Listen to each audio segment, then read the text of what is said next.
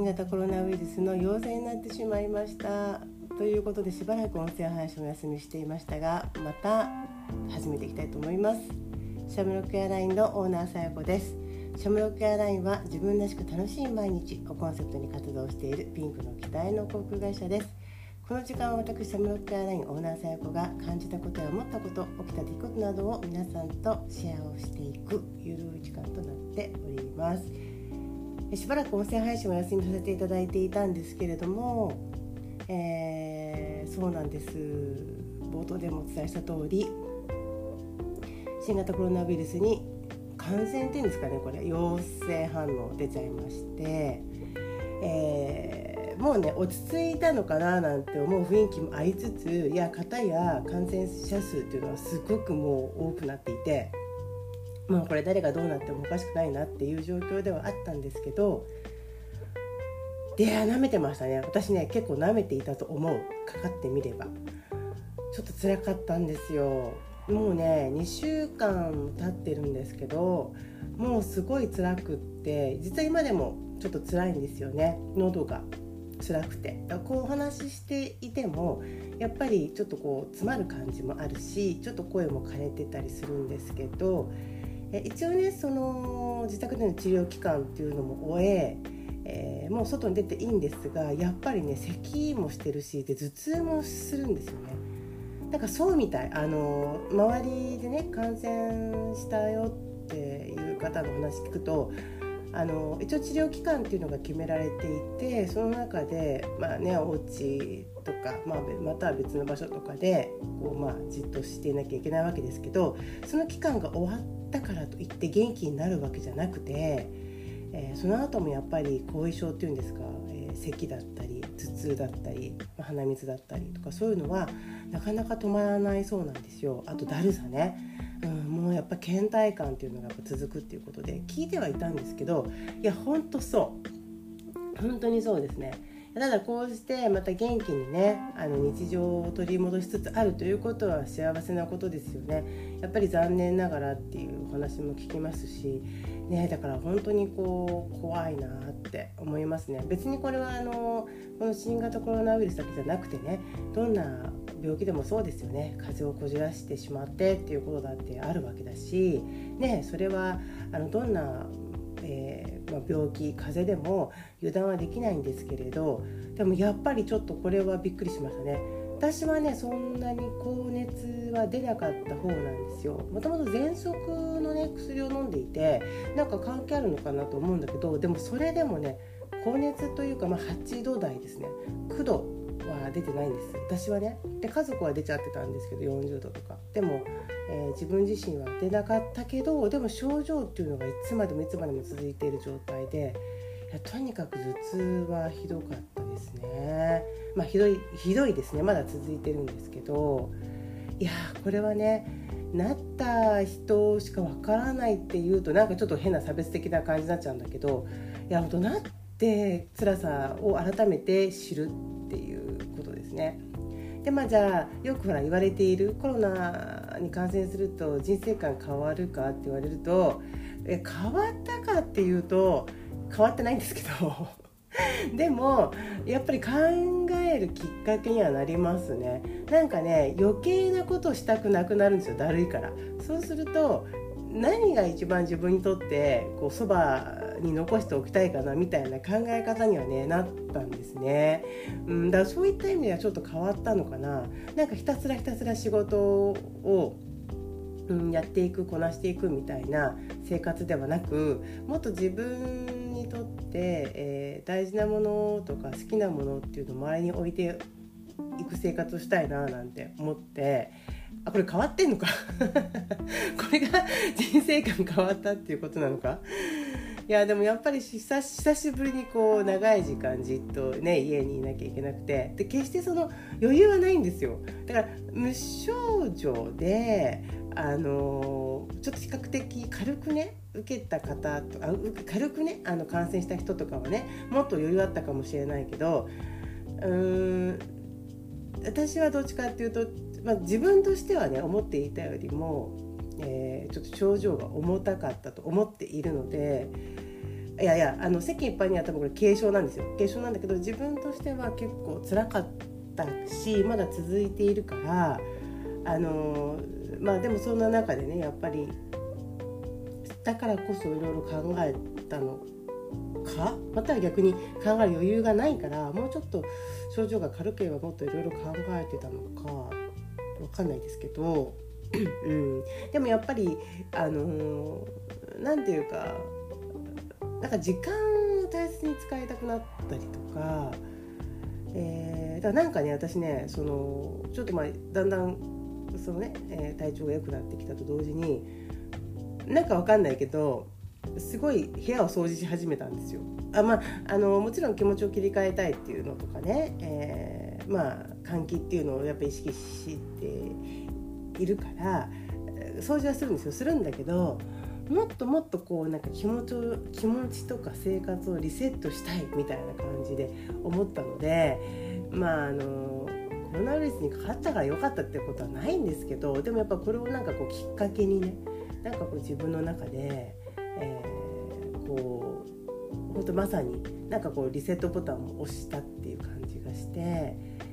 かこう多分この音声配信もね話していく内容どんどん変えていくかもしれないですね。あのー、もっとこうなんか楽しいライフスタイルの話でも取り入れていきたいななんて思っているんですよ。えー、そういった意味ではですねなんか本当最近ハマってることがあって、観葉植物なんですよねなんか気づけばハマってたって感じ別に前から嫌いじゃなかったんですけどなんか改めて観葉植物にハマってるんだなってことが分かってできっとあのこのねやっぱり家にこもっている生活が続く中でやっぱり家っていう中をあのいい空間にしたいなとかね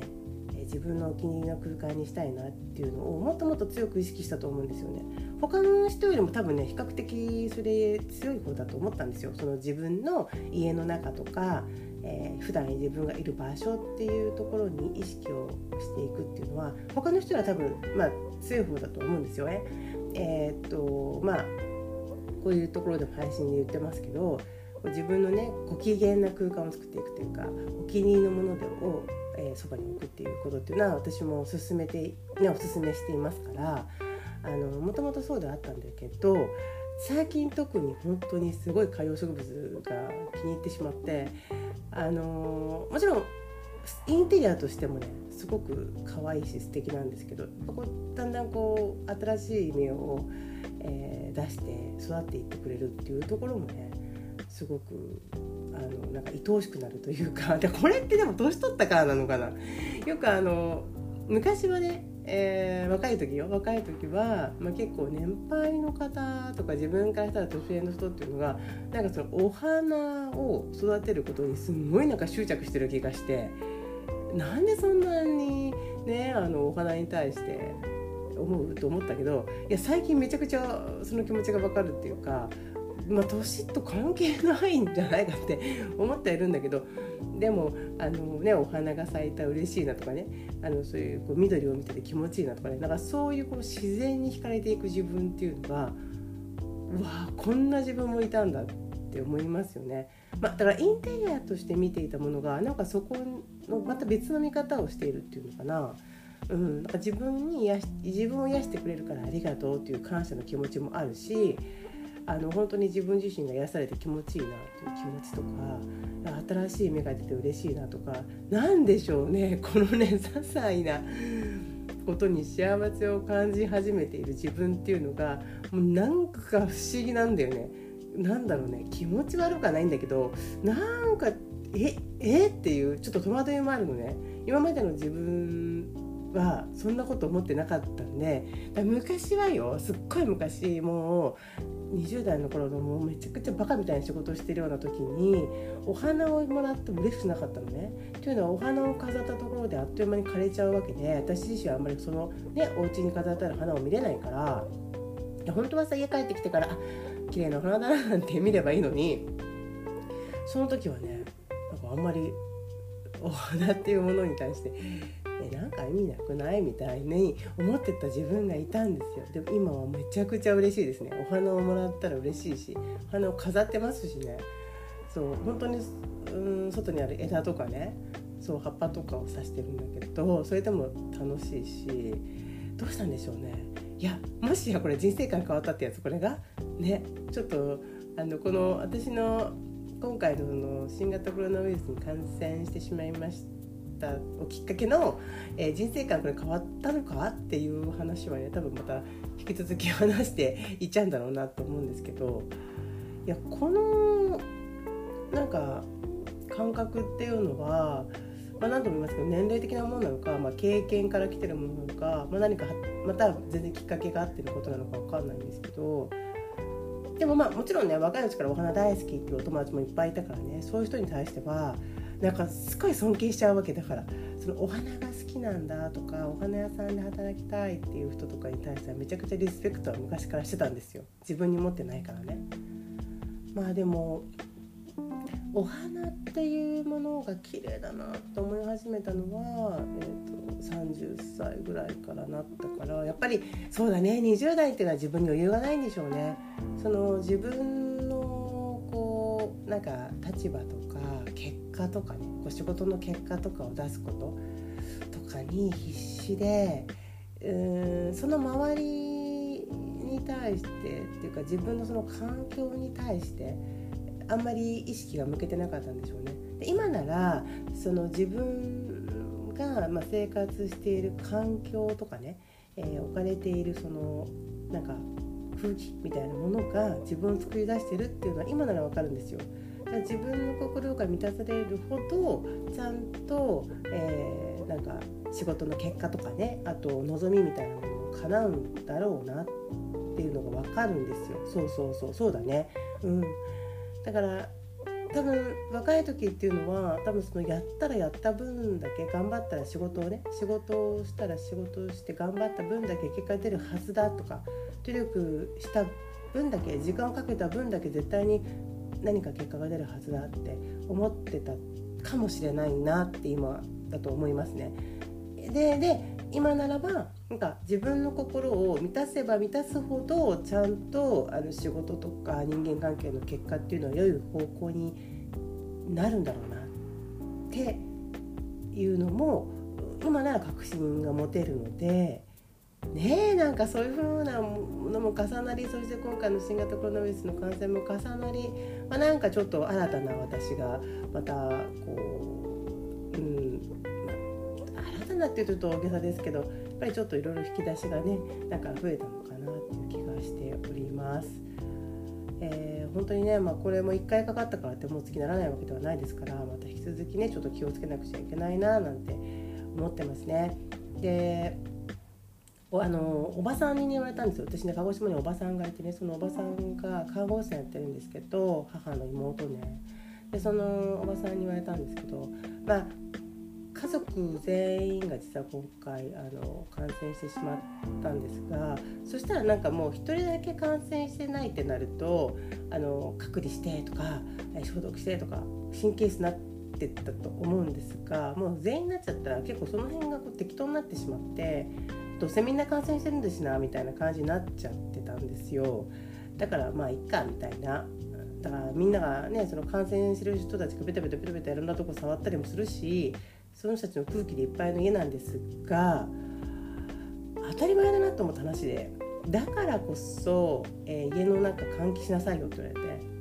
そんなねウイルスの中にいつまでもいるような状態を続けていたら治るもの治んないよってそうだよなと思って当たり前よねと思ったんだけどなんかもういいやとか思ってたんですよ。なんかもうみんな感染しちゃったしみたいな。だけどよくよく考えたら本当にそりゃそうでいつまでもその中にいたら治るもんも治んないからとにかく換気換気って言われてそのウイルスを外に逃がせと入れ替えろといい空気を入れてみたいなこと言われてあ本当そうよねって思ったんですよね。なんか当たり前のことなんですけどなんかそこをちゃんとやってなくってでなんか結構成り立ての頃っていうのはあの家族全員体調悪かったんですよもう相当ねわなんか噂で聞いたらもっと早く治るんじゃないのってあのなんかわーって熱出るけど治るんじゃないのと思ってたけど全然治んないし症状もどんどん悪くなっていくからなんだこれと思ったらそうそう換気やってないじゃんっていうことにそこで気づきまして。ねだからあの本当にね換気